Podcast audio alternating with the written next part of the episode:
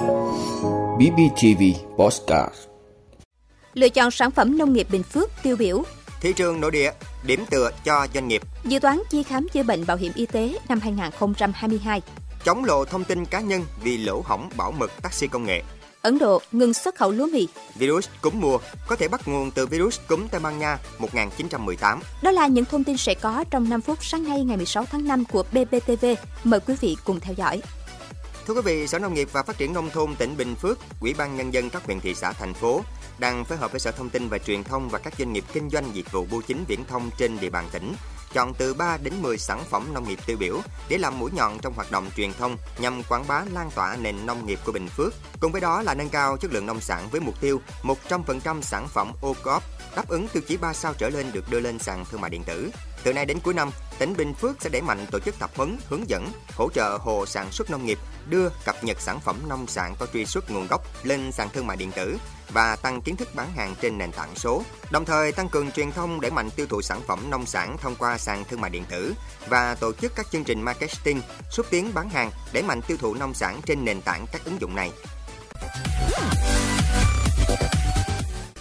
Thưa quý vị, kể từ khi dịch Covid-19 bùng phát thì nội địa nổi lên thành một thị trường quan trọng, giúp doanh nghiệp duy trì và ổn định chuỗi sản xuất. Nhiều doanh nghiệp chủ động thay đổi chiến lược nhằm vào thị trường 100 triệu dân này, đem lại lợi ích cho cả đôi bên. Dù vậy, thị trường nội địa cũng đòi hỏi doanh nghiệp phải nỗ lực hơn cùng với sự giúp sức của các chính sách vĩ mô. Rất nhiều sản phẩm sau khi chinh chiến thành công ở nước ngoài đã chọn thị trường nội địa để trở về, làm bàn đạp cho kế hoạch tăng trưởng bền vững. Nhất là sau đại dịch, thị trường nội địa tăng trưởng nổi lên thành một trụ đỡ quan trọng là động lực cho hoạt động phục hồi sản xuất của doanh nghiệp hậu dịch. Số lượng doanh nghiệp mở rộng thị trường nội địa ngày càng nhiều đã có phần gia tăng đáng kể tỷ trọng hàng Việt đạt trên 90% tại các kênh bán buôn, bán lẻ. Các chuyên gia cũng nhấn mạnh đây là thời điểm tốt để doanh nghiệp Việt tranh thủ phát huy lợi thế sân nhà, dù không phải lúc nào cũng dễ ăn.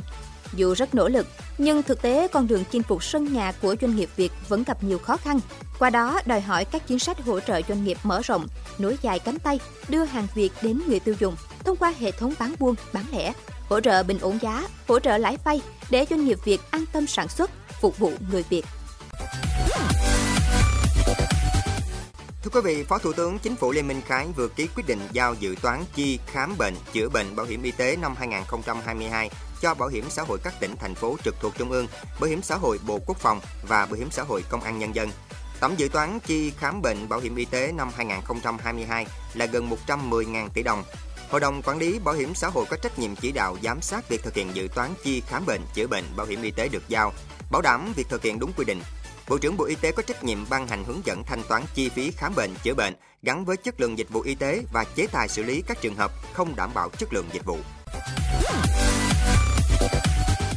Thưa quý vị, nhiều khách hàng lo ngại về lỗ hổng trong bảo mật thông tin cá nhân khi sử dụng taxi công nghệ. Một số lái xe taxi công nghệ khi không hài lòng về khách hàng, họ sẵn sàng công khai thông tin của khách lên mạng xã hội để bêu rếu châm chọc. Trước thực trạng trên, Bộ Giao thông Vận tải vừa có văn bản gửi Ủy ban Nhân dân các tỉnh, thành phố về công tác quản lý đối với người điều khiển ô tô, mô tô hai bánh, kinh doanh vận chuyển hành khách, hàng hóa có ứng dụng công nghệ. Ngoài ra, các đơn vị kinh doanh và tài xế công nghệ cũng cần tuân thủ pháp luật về an ninh mạng, chống hành vi sử dụng trái phép dữ liệu cá nhân, hành vi xâm phạm quyền riêng tư của hành khách trong hoạt động của lái xe có ứng dụng công nghệ. Bộ Giao thông Vận tải cũng đề nghị các địa phương kiểm tra, xử lý nghiêm các trường hợp vi phạm theo quy định của pháp luật, theo từng lĩnh vực chuyên ngành quản lý.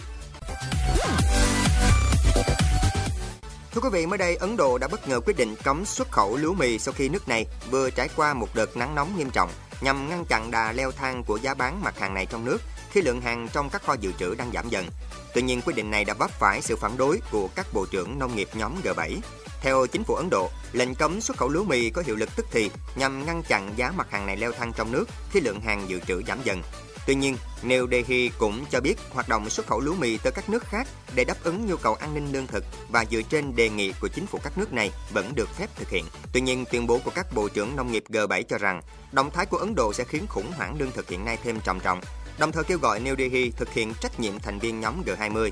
Ấn Độ hiện là quốc gia sản xuất lúa mì lớn thứ hai thế giới. Tuy nhiên, giá lúa mì trong nước của Ấn Độ đã tăng mạnh khi nước này tăng cường xuất khẩu trong bối cảnh giá bán trên thế giới tăng gần 40% do xung đột ở Ukraine quý vị, một nghiên cứu mới chỉ ra rằng virus cúm mùa ở người có thể bắt nguồn từ chủng virus gây đại dịch cúm Tây Ban Nha năm 1918. Theo đó, các nhà nghiên cứu đã so sánh các mẫu gen được thu thập cả ở trước và sau đỉnh dịch. Họ phát hiện ra rằng các đột biến trong cấu trúc của virus H1N1 hay còn gọi là virus cúm heo có thể đã giúp nó thích nghi tốt hơn với vật chủ là con người. Ngoài ra, sự khác biệt về gen giữa các mẫu phối này cũng phù hợp với các sự kiện lây nhiễm trong cộng đồng và lây nhiễm rộng hơn. Các nhà nghiên cứu đã tiến hành thực hiện mô hình đồng hồ phân tử, cho phép ước tính khoảng thời gian tiến hóa của virus.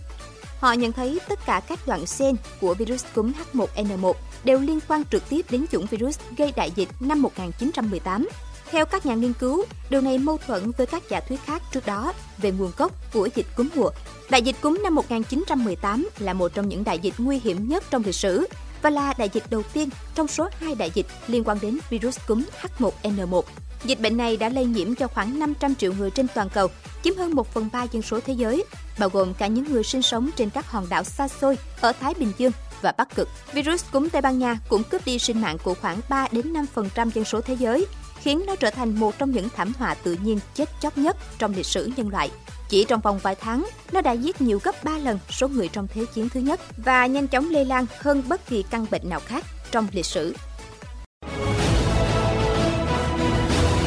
Cảm ơn quý vị đã luôn ủng hộ các chương trình của Đài Phát thanh truyền hình và báo Bình Phước. Nếu có nhu cầu đăng thông tin quảng cáo ra vặt, quý khách hàng vui lòng liên hệ phòng dịch vụ quảng cáo phát hành số điện thoại 02713 887065. BBTV vì bạn mỗi ngày.